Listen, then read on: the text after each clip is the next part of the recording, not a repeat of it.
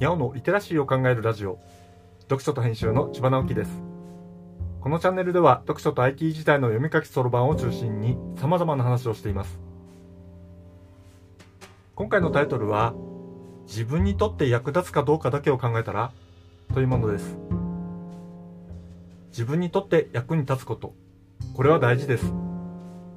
物事をやるときのモチベーションの第一はこれだと思います。人の役に立つことをやる。というのは立派ですけどこれを先に考えるのはむちゃくちゃエゴイスティックだと思うんです。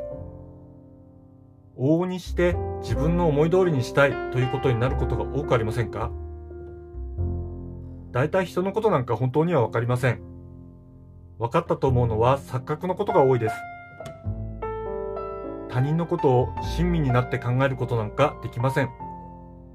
と、まずは考えておきましょう。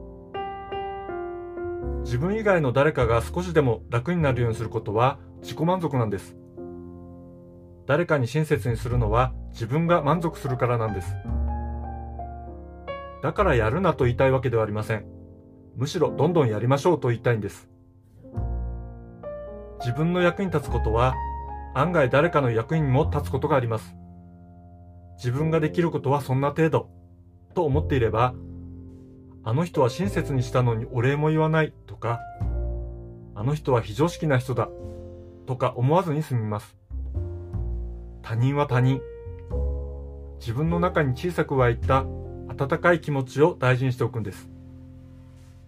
人の役に立つ前に自分の役に立つことをちゃんとやりましょう。人の役に立つのは結果で目的にするものではないんです。と、毎日自分に言い聞かせながら暮らしています。読書と編集では IT を特別なものではなく常識的なリテラシーとして広める活動をしています。IT リテラシーの基礎を学べるオンライン講座をやっています。